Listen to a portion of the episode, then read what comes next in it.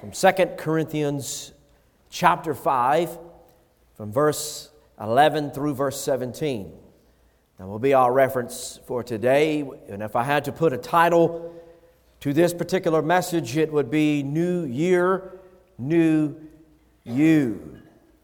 I believe with all of my heart that the Lord desires for us to grow in our grace and knowledge of who He is. I believe God wants us to know who He is, He wants us to know His ways, and He wants us to mean business for Him. I believe God wants us to draw closer to Him today, more so today than ever before. 1 Peter chapter 2 and verse 2, Peter says this like newborn babies, thirst for the pure milk of the word, so that by it you may grow in your salvation. Not meaning that we are going to grow into and somehow gain salvation, but grow in our walk, grow in our faith. See, the Lord has made us with the capacity to know Him and His Word, especially if we have been born again from the Spirit of God he has fashioned you in a way that you can know Him and that you can know His Word.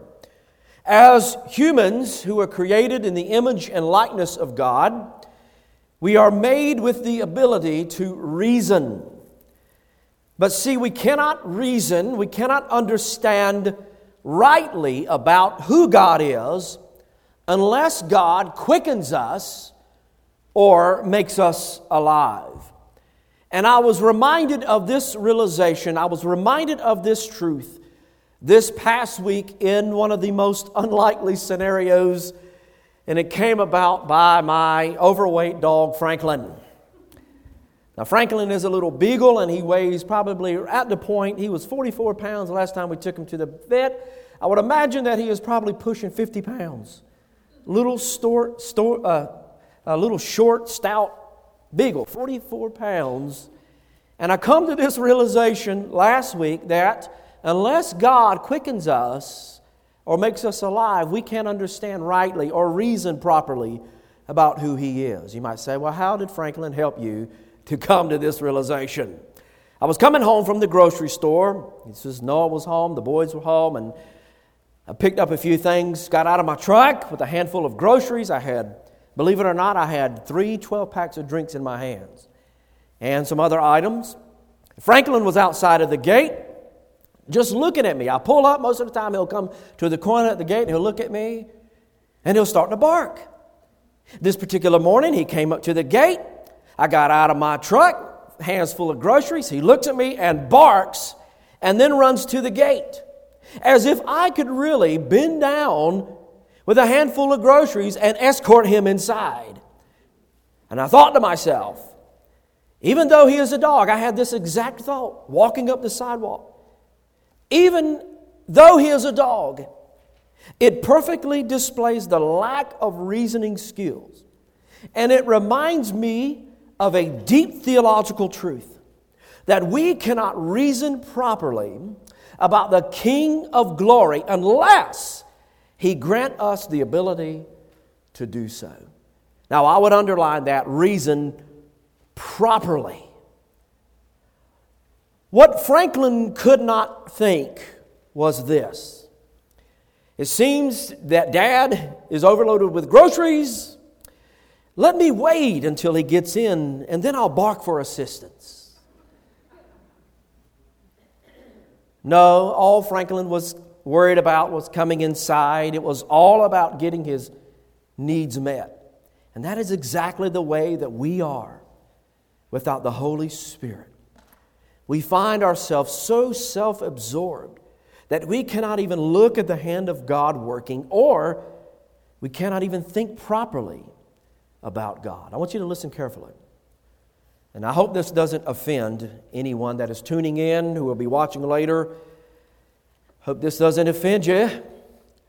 No matter how much our unbelieving friends like to think that they know something about God, they cannot reason properly and correctly unless God makes them spiritually alive.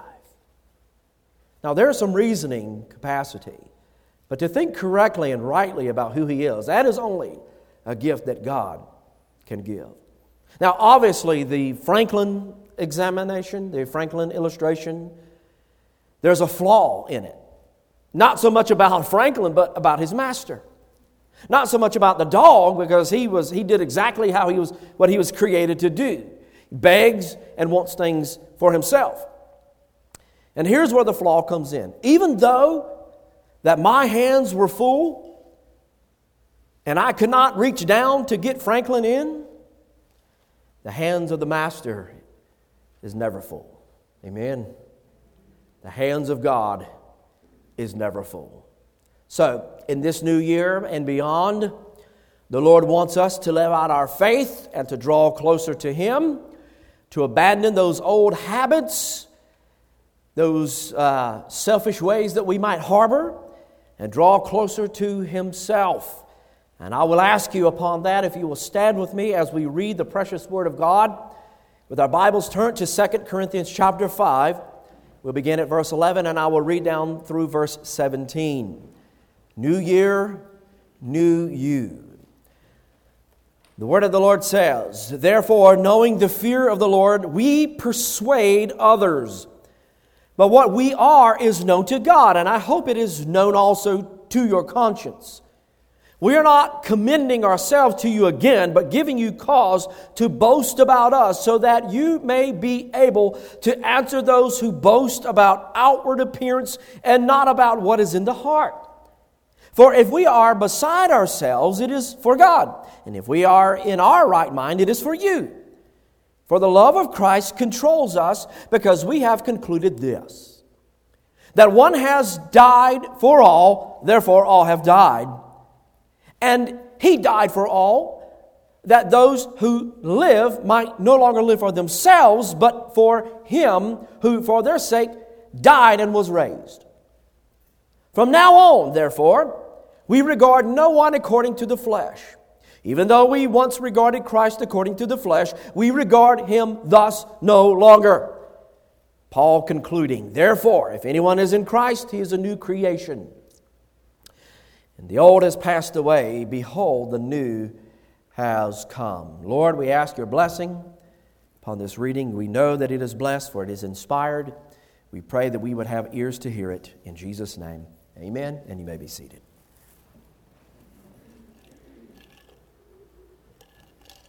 See, this is the Sunday when across the United States, really across the globe, those who find themselves in a New Year's sermon a scenario as a church body, whether they're gathering corporately or in homes or wherever they might be gathering at. This is a Sunday, specifically here, as your pastor, when I will set a few objectives for, for the future of Piney Grove, a few uh, vision statements, maybe, a few goals that would be good for all of us individually and corporately as well.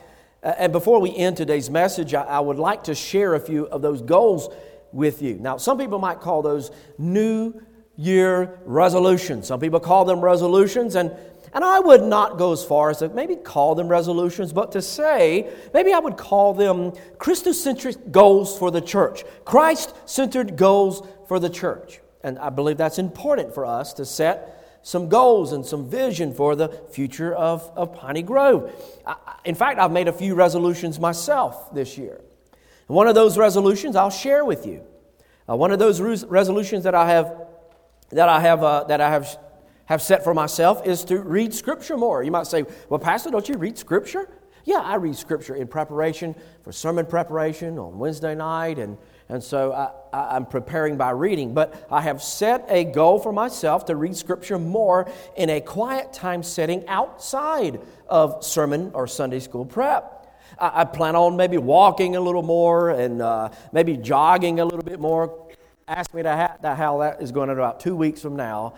And uh, I probably will stick to my reading plan more so, closer than, uh, than the running or walking, and obviously for health purposes there. See, resolutions are not bad. In and of themselves, they're not bad. They just need to be focused.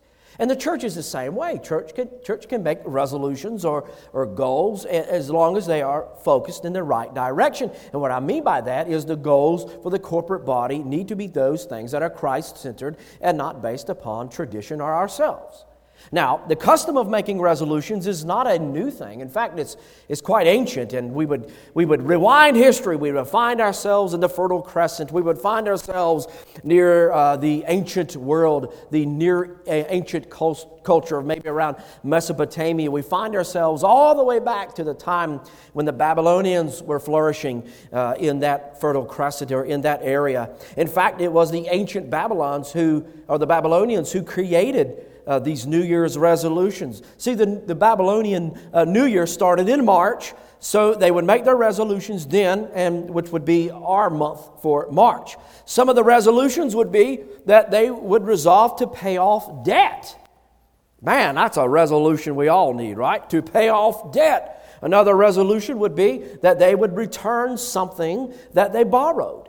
They borrowed, I don't know, for us it might be the lawnmower or something like that. We're going to make sure we get that back to, the, to, the, uh, to our neighbor or whoever we borrowed it from. Those things are not bad resolutions. And, and I think overall it really does demonstrate that there are certain truths and absolutes that are written into the very fabric of the world. There are things that are written in the consciousness of man that I believe that God Himself put it there as we were created in the image and likeness of God. The problem is sin distorts those things, sin distorts that reasoning.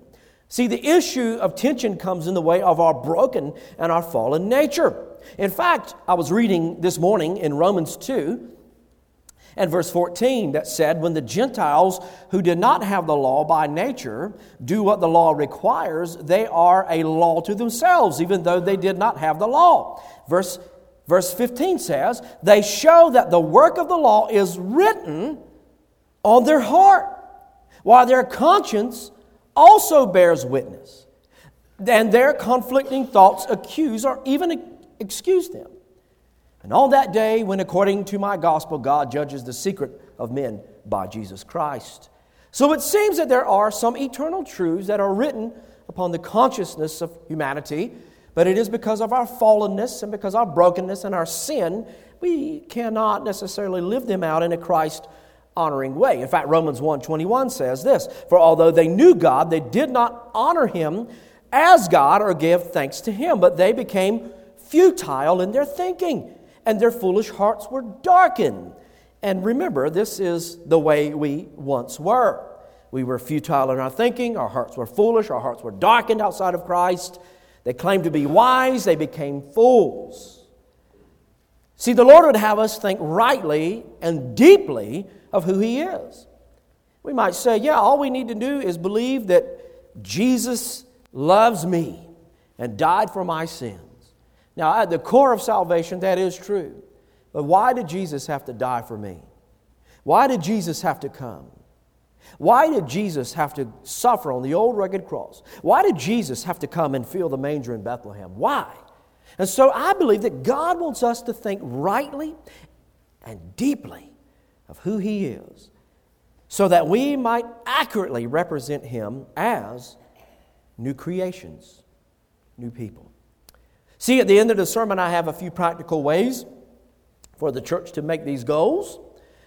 One easy way, right from the onset, is to start a reading and study Bible plan. Read through the Bible in a year. And uh, I, in fact, I believe I have a sheet up here that's got a 52 week reading. On the back of your bulletin, you'll find it there. Today we are in Romans chapter 1 and 2. You'll find it on the back of your bulletin. If you flip it over, there you go. Every single week, that reading plan is on the back of that bulletin for you to read through the Bible. See, you will understand God wants us to know who He is and our purpose. Everybody wants to know our purpose, don't we? We all want to know our purpose. We all want to know what God would have us to do. And the way you find out how God will use you is to read His Word. So let's look intently at 2 Corinthians uh, chapter 5. The Apostle Paul, next to the Lord Jesus Christ, recorded anyway. I would count the Apostle Paul as one of the greatest persuaders in human history. Of course, next to the Lord Jesus Christ. There is speculation that the book of Corinthians consists of four letters altogether. But by God's sovereignty, guiding through uh, history and, and the flow of inspired text, God saw fit to give us a letter to the Corinthian church in two parts. The reference to at least one other scribing to the church at Corinth can be found in 1 Corinthians chapter 5 9. It mentions another letter. It says, I wrote to you in my letter not to associate with sexual immorality and not to dig into the context of that particular verse itself, but to understand, I wrote to you in my letter.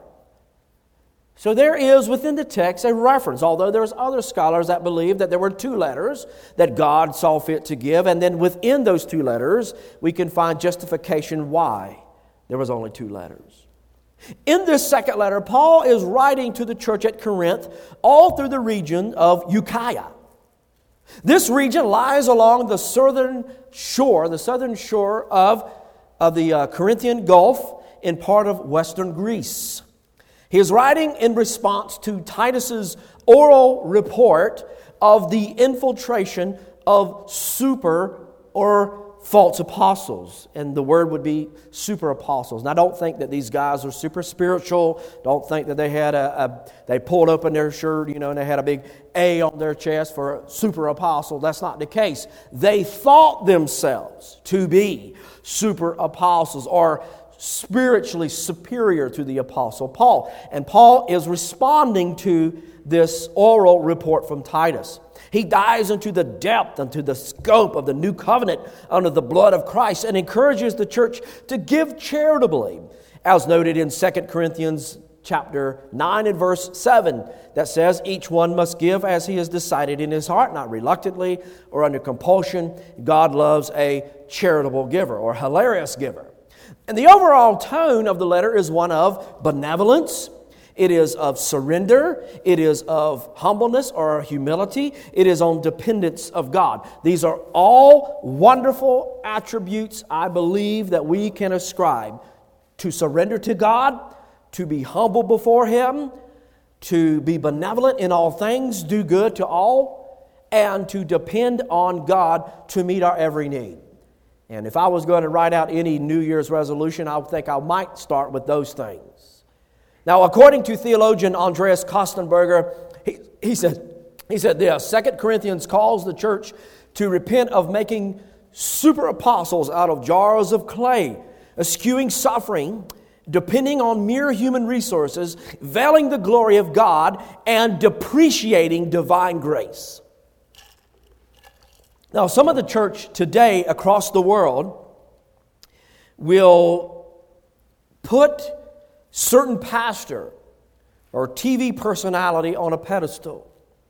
I think we were talking about that a little bit a little bit earlier today about how sometimes in the culture we like to put a, a, a personality, a, a, certain preacher or TV personality uh, on a pedestal as if they are, as if they are Jesus Christ Himself. And, and if God would speak today, it would be from Second Corinthians. In other words, he has spoken. In other words, he has spoken. So at the beginning of chapter 5, Paul reminds or he teaches that there is coming a time when those abiding in Christ will receive a new body. Praise the Lord. I receive a new body, right? You remember that song? I get it, I have a new body, right? So he's reminding them that this temporary dwelling place, this body, this tent will be destroyed, and we have a building ultimately from God. He teaches his readers on the fact that there is coming a reconciliation. But until then, we groan, we long for the day when we will abide with the Lord Jesus forever, when there will be no sorrow, no tears of sorrow, when our bodies will not break down anymore, when there will be no sin. I'm looking for that day not necessarily for a new body, but that there will be no more sin. Amen. I think many of us today have gotten too comfortable with the here and now and have and have forgotten to yearn about our heavenly home. Yes, we have work to do here. We know this is based upon the down payment Or the Bible uses this word guarantee. It's like a down payment. Who is the Comforter, the Holy Spirit? In fact, we find that in 2 Corinthians 5 and verse 5 that says, He who has prepared us for this very thing is God, who has given us the Spirit as a guarantee, down payment. So we yearn and we long for the day of His great return. At least we should, shouldn't we? Maybe this is part of the year, this time of our lives, where we would yearn and long for His return. See, starting at verse 11, Paul launches into what is called the ministry of reconciliation. In fact, you might have that scribed in your Bible as a heading. The ministry of reconciliation, saying that God, through Christ, has joined us to himself and has given us this ministry. Because Jesus died for our sins, they are free from the old ways of the law. And so, what we find as we dig into verse 11 is this it is a new thought, and yet it is an old thought. In fact, we can reverse it. It's an old thought and yet a new thought. Something we might need to be refreshed upon today is simply in the text itself. I don't need to come up with a pithy saying or some uh, alliteration to make the point. It is in the text that we only boast in Christ, we only boast in Jesus. Therefore, knowing the fear of the Lord, we persuade others. But what we are is known to God, and I hope it is known also to your conscience. Now, maybe that is something that we need to recapture today a healthy fear of the Lord, a healthy fear of God. In, in the Bible, there is two ways of looking at the fear of God. One way to look at the fear of God is that of a high reverence. We see it all the time. Prophets encounter God, Isaiah, John the Baptizer encounters Christ, and what do they do? They stand and leap for joy? No.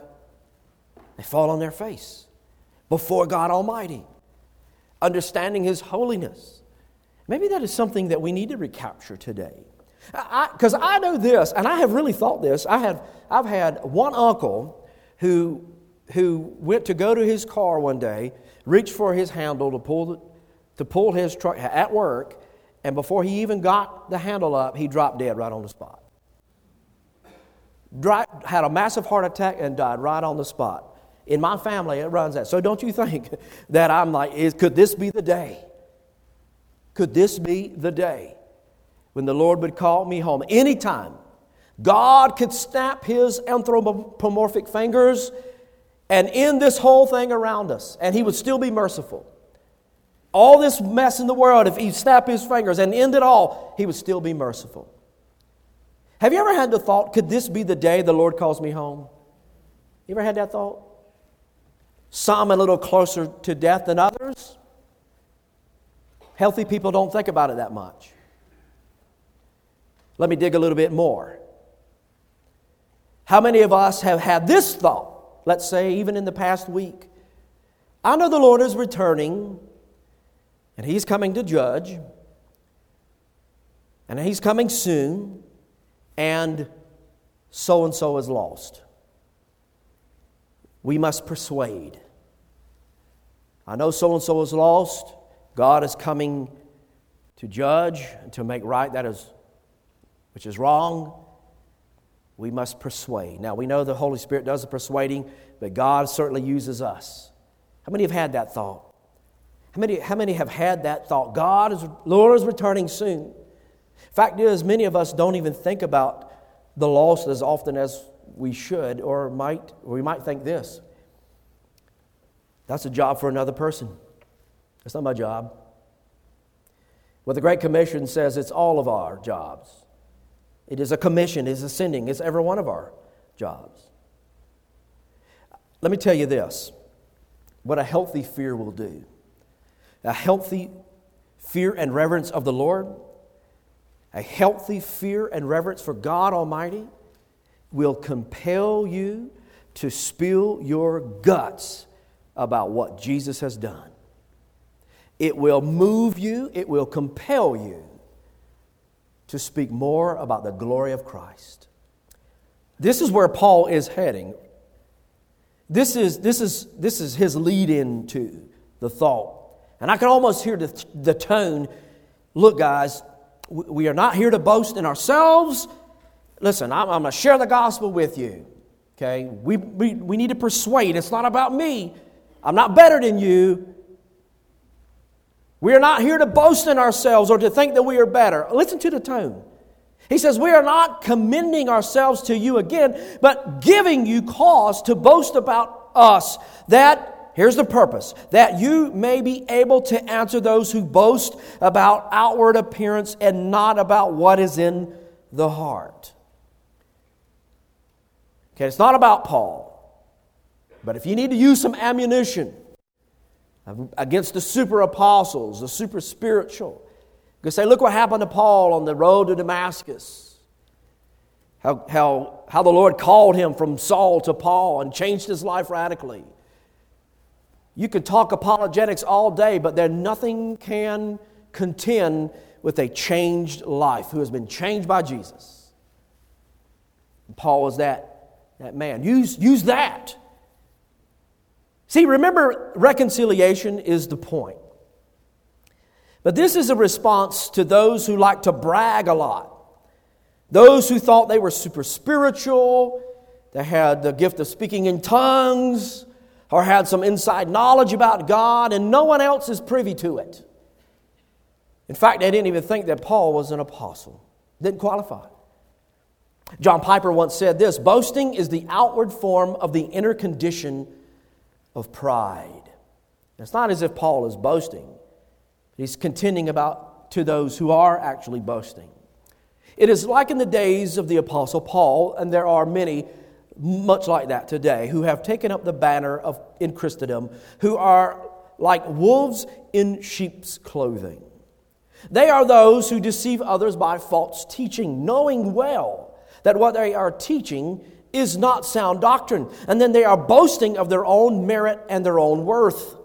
They are filling the ears of following disciples with self help formulas and patting the egos of broken, sinful people. When the reality is, a true and regenerate, saved, mature believer in Christ they will want to hear the corrective words of the Lord God Almighty and they will not push back against it.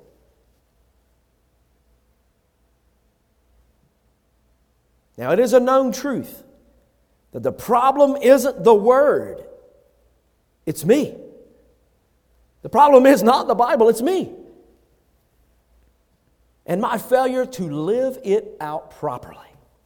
So Paul says, Don't boast in us Beware of the super spiritual, who are actually more like the Pharisees. If you remember the words of the Lord Jesus in Matthew 23 27, it's exactly who these people are. They are like the whitewashed tomb, which indeed appear beautiful outside, super spiritual, but inside are full of dead men's bones and all uncleanliness. And then he says, If any boasting be done, let it be for God. Let it be for his glory. 2 Corinthians 5:13 For if we are beside ourselves it is for God and if we are in our right mind it is for you. And so I did a little cross examination here, a little cross reference. I pulled up the International Standard Version, the, the ISV version of the Bible, and it interprets it this way. It says, So if we were crazy, it was for God. If we are sane, it is for you. See, my grandfather used to have a similar saying to that. Maybe you can imagine this countrified uh, accent, which sometimes that comes out in my, my voice too. All right, but my grandfather was country, and he was a preacher in a Pentecostal church, and he said this. He said, I might be a little nuts we would use the word eccentric today, maybe. And there were people who would say that, that he was nuts. He said this He says, I might be a nut, but I'm threaded onto the right bolt. I've always remembered that. And for the sake of the argument, even if I was crazy, let it be over the Lord. See, people get fanatical for way, way, way worse things in life. They're fanatical about something. In fact, everybody in life has an idol. something in their life, believer or unbeliever. And sometimes that thing will steer you. And then he says, and if our mind is right, that it is for you. In other words, this is a win win situation for the cause of the gospel. But when is it ever acceptable to boast? When could we ever say it's acceptable to boast? And uh, again, I would say that we only boast in Christ. 1 Corinthians 1:31 says, "Therefore as it is written, let the one who boasts boast in the Lord."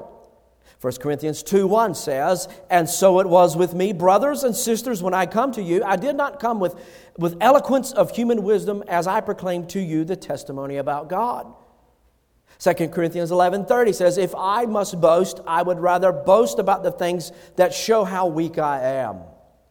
What does the Bible tell us? But when I am weak, he is, he is strong. Jeremiah 9 24. But those who wish to boast should boast in this alone, that they truly know me. And that's something to boast of. I know Jesus. Can you boast of that today? I know Christ.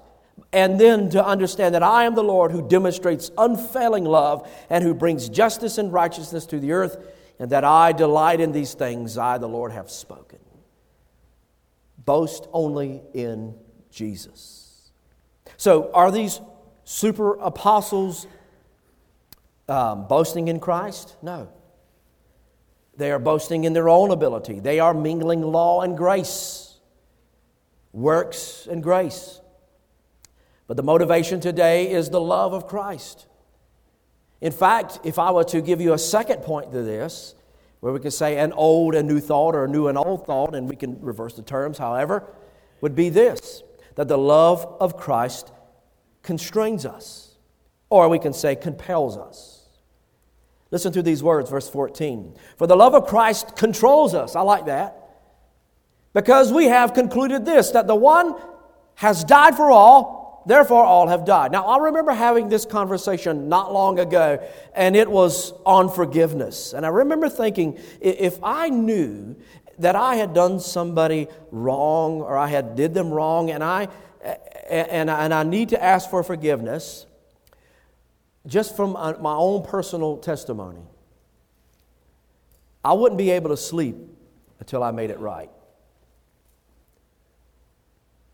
Now, I say that because I am not boasting in self.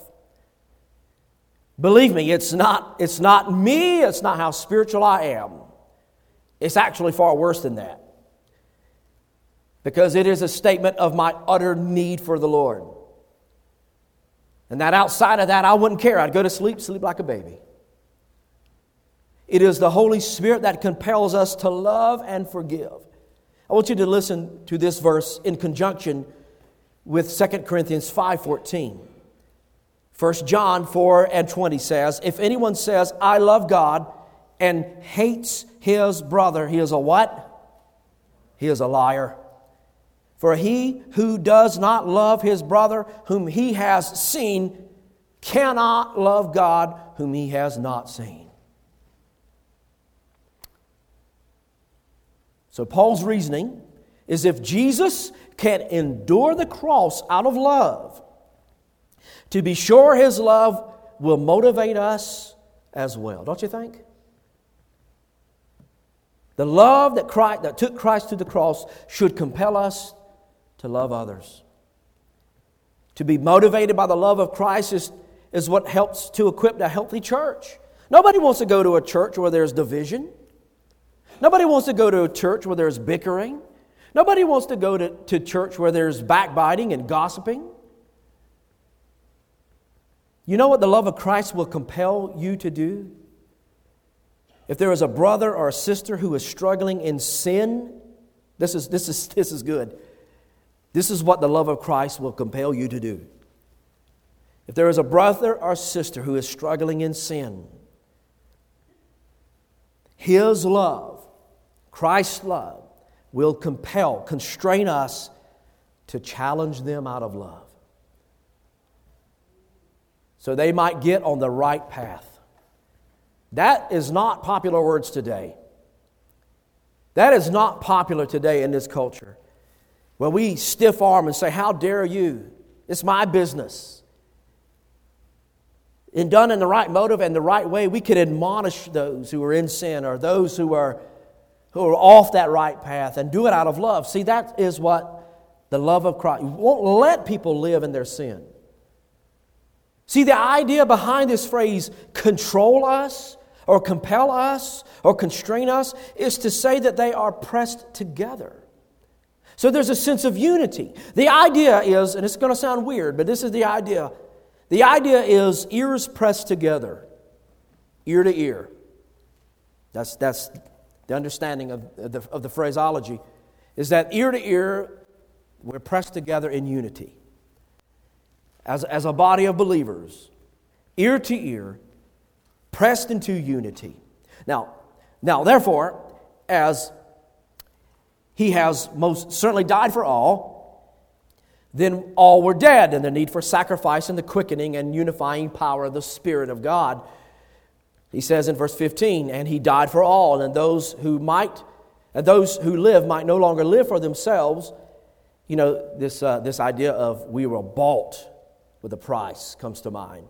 We no longer are ourselves, right? But for him who, for their sake, died and was raised. Now, in my Bible, in verse 15, I have underlined this word, or these two words, for their sake, or their sake. I remember this song that we used to sing in the church that I grew up in. And uh, this song, we may, we may have sang it here before, I'm not sure. Uh, it was titled, He Paid a Debt He Did Not Owe. You ever heard that song? He paid a debt that he did not own. And, and the, and the words of that, at least the first line was something like this He paid a debt he did not owe. I owed a debt I could not pay. I needed someone to wash my sin away. And now I sing a brand new song, Amazing Grace. I remember this song, I remember singing this growing up, that Jesus paid a debt that I could never pay. Now, the debt wasn't paid to Satan, wasn't paid to the devil, it was paid because of sin and the righteous demand Sometimes you might hear a person say, Jesus' death and, re- and resurrection was ultimately for the glory of God. And I believe that. The death on the cross was ultimately for the glory of God Almighty. And I get that. But some will say that as if they are trying to distance oneself far away from any human merit. And I get that too. We don't owe, we, we don't, God don't owe us anything. Okay, we're not saved on our own human merit or worth. I, I understand that, I get it. But Paul also wrote this for uh, who, for whose sake? Their sake, died and was raised. See, we live in a world that promotes this either or scenario. But why couldn't it be the death and resurrection of the Lord Jesus was for the glory of God and for our sake. And for our sake. I submit to you, that is exactly the interrelation. So from now on, he says, therefore, we regard no one according to the flesh, even though we once regarded Christ according to the flesh. We regard him thus no longer. And some find the writing of Paul to be a bit difficult to understand. I want you to think about verse 16 in this way. So then, from now on, we do not think of anyone from a human point of view. Even if we did think of the Messiah, Jesus, from a human point of view, we don't think of him that way any longer. Even though he is human and took on that his humanity took on our suffering, we do think about it in that way. But now we think of Christ as much more than the carpenter from Galilee. More directly, the old way of life, the way that we used to be. Therefore, if anyone is in Christ, he's a new creature, new creation. The old has passed away, behold, the new has come. And we come to the point in this particular portion where we find the, the conclusion. And we know this part is the conclusion of this thought because Paul uses the word therefore. Like the vine to the branches, anyone bound to Jesus is a new person. He has grafted us into Himself, He has made us alive. So, what does a person who is in Jesus Christ, a new creation, what do we do? How do we demonstrate that we are new creatures? What is the answer? What is the answer? Produce fruit. That is what a believer who is engrafted and abiding in Jesus will do. They produce fruit. I want you to hear the words of the Lord Jesus in John 15, verse 5. I am the vine, and you are the branches. Whoever abides in me and I in him, he it is that bears much fruit. For apart from me, you can do nothing. And that includes thinking rightly about God. So whoever is in Jesus receives a fresh, a new start. See, I love the insight of John Wesley. Sometimes our Reformed friends refrain from using John Wesley, but John Wesley on this point, he said this Only the power that makes a world can make a Christian.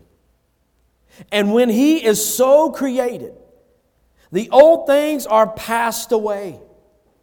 He goes on to write, he says, All things have become new. He has a new life, he has new senses, he has new faculties, new affections, new appetite, new ideas, new concepts. And the whole tenor of his action and conversation is new, and he lives, as it were, in a new world. Now, we haven't got to that new world yet. We haven't gotten everything perfectly. But we are most definitely, if we are born again, we are a new creation. Now, why is he or she different? Because God has changed them by His Holy Spirit. He's made them alive because now they are compelled by the love of Jesus and not like Franklin, by selfish motivation. Now, there's nothing like seeing a person who has been saved come out of that old way of life and see things differently. Now, it doesn't mean that all struggles will go away. In fact, you'll find struggles come quite often. But it implies that we have a better way than the way of the world, and his name is Jesus. Amen. And the phrase Paul uses is this to be in Christ. Can be also understood as abiding. The word for abide, like in the case of 1 John 2 and 24, it says, What you have heard from the beginning abides in you, then you will abide in the Son. It means to remain. To abide, in this sense, means to we remain as His as His children, as His creation. And if there ever was a word that spoke out against losing one's salvation, it is this word abide, for it implies that we remain in Him. It is the word abide, it implies that those in Christ remain in Him. What does it mean for you and I to exhibit Christ likeness and refrain from the old man or woman rearing up its ugly head? It means boasting in Christ alone and being compelled by his love into action. I, I remember reading this illustration last week, and I'm going to share you, I'll share this with you in closing. I remember reading this illustration. I want to share it with you. It says London businessman Lindsay Clegg told the story of a warehouse property that he was selling. The building had been empty for months and it needed some repairs. Vandals had come in and had damaged the doors, smashed the windows, had strewn trash around the interior.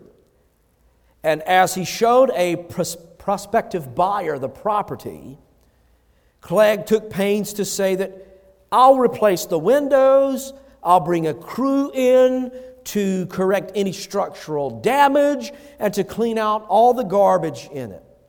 Forget about the repairs, the buyer said. When I buy this place, I'm going to build something completely different.